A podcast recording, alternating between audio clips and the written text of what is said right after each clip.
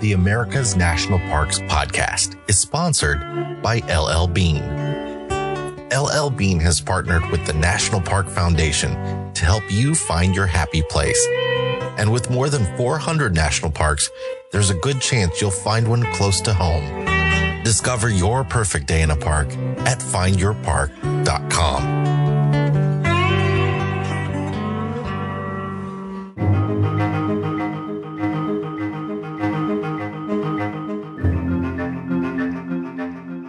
For 18 short months, a group of riders carried letters from St. Joseph, Missouri to Sacramento, California, and they did it in just 10 days. Crossing 1,800 miles of rough western terrain at breakneck speeds, the Pony Express tied the east to the west in ways that would become pivotal in the years to come. I'm Abigail Trabue filling in for a very sick Jason Epperson, and on this episode of America's National Parks podcast, the Pony Express National Historical Trail, and the riders who would become synonymous with the American West.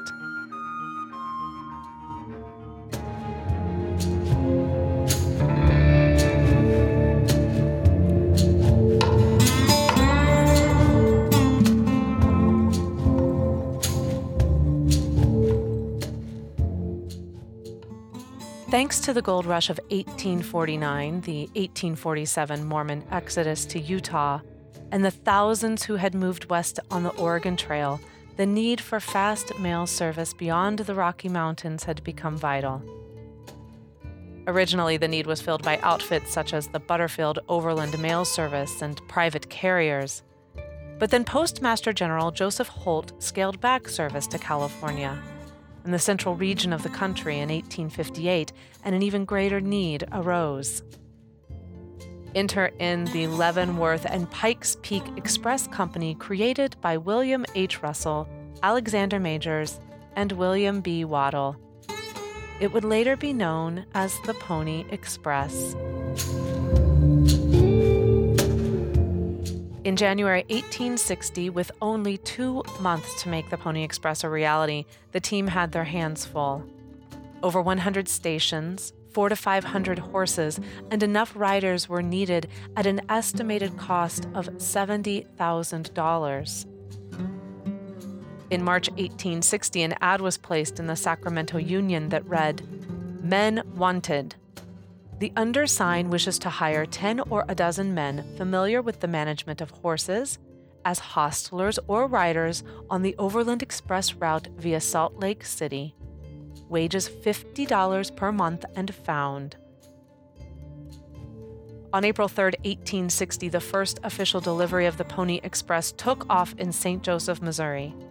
Surrounded by great fanfare, a mail pouch containing 49 letters, 5 telegrams, and miscellaneous papers were handed to a rider at 7:15 p.m.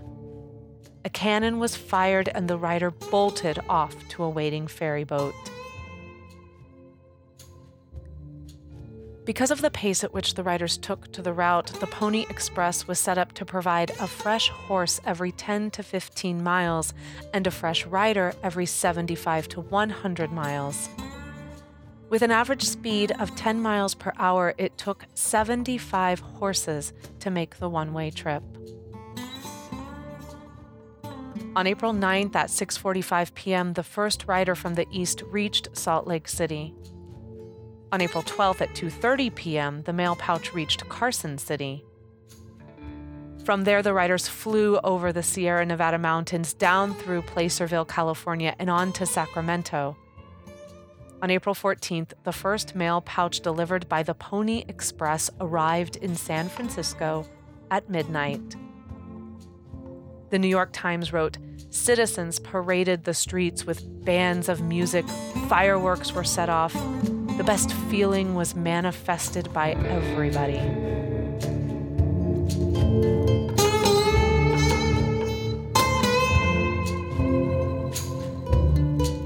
Despite the success and approval of the public, problems abound. Weather, supply difficulties, rider fatigue, and war.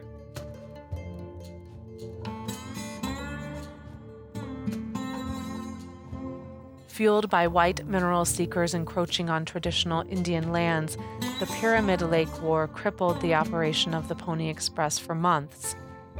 An operation that was also guilty of encroaching on Indian territory, building relay stations at critical water sources that the native Paiute people depended on. As prospectors continued to claim resources and land that wasn't theirs to claim, conflict between whites and the Paiutes became inevitable.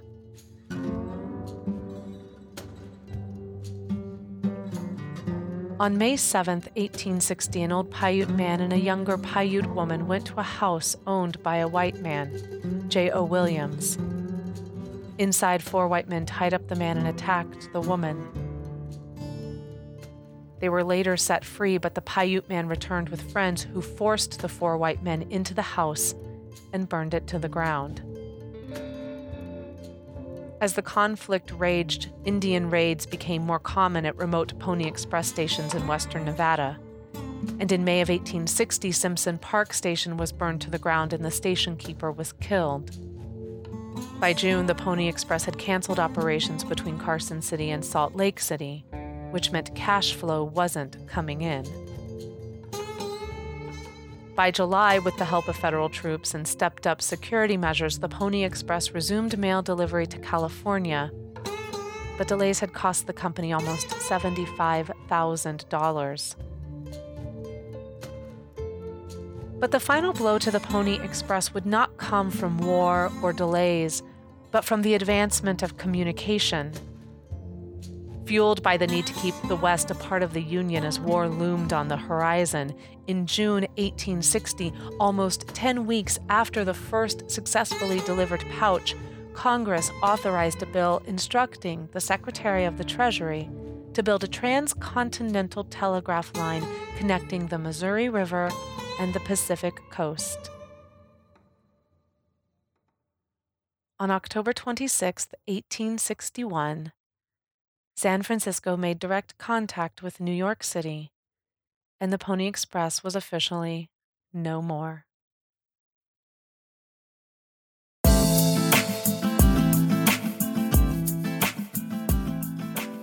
In June of every year, the National Pony Express Association takes to the trail in a re-ride covering 1,966 miles in 10 days.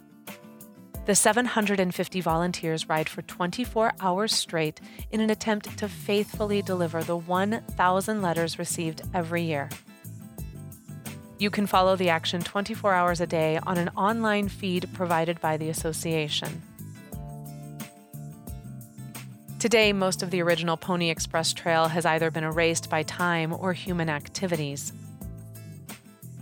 However, short, pristine segments can still be seen in Utah and California. There are also 120 historic sites, including 50 existing Pony Express stations or station ruins, that may eventually be available to the public. For those who want to take to the open road, the National Park Service offers a state by state auto tour route interpretive guide featuring an overview of local trail history and driving directions to suggested sites and points of interest. The National Park Service stresses that this route is a work in progress. Today's episode of America's National Parks podcast was written and narrated by me, Abigail Trabue and is dedicated to Jason Epperson. As I record this, he is just days out from emergency brain surgery. And by the time this podcast reaches your ears, we hope he will be on the other side and close to coming home. But it may be a few more weeks before we hear his voice here again on America's National Parks podcast. He is the heart of this show, and we can't wait for his return. If you enjoyed the show, we'd love a five star review wherever you listen to podcasts. Don't forget to subscribe and follow us on Facebook, Twitter, and Instagram. Just search National Park Podcast. You can also join our America's National Parks Facebook group. We'll link to all our social media as well as National Park Service resources, music credits, and more in the show notes at nationalparkpodcast.com. If you are interested in RV travel, give us a listen over at the RV Miles podcast. You can also follow Jason and me as we travel the country with our three boys at OurWanderingFamily.com. Today's show was sponsored by LL Bean. Follow the hashtag BeAnOutsider and visit llbean.com to find great gear for exploring the national parks. As I was walking, I saw a sign there, and that sign said, No trespassing. But on the other side, it didn't say nothing.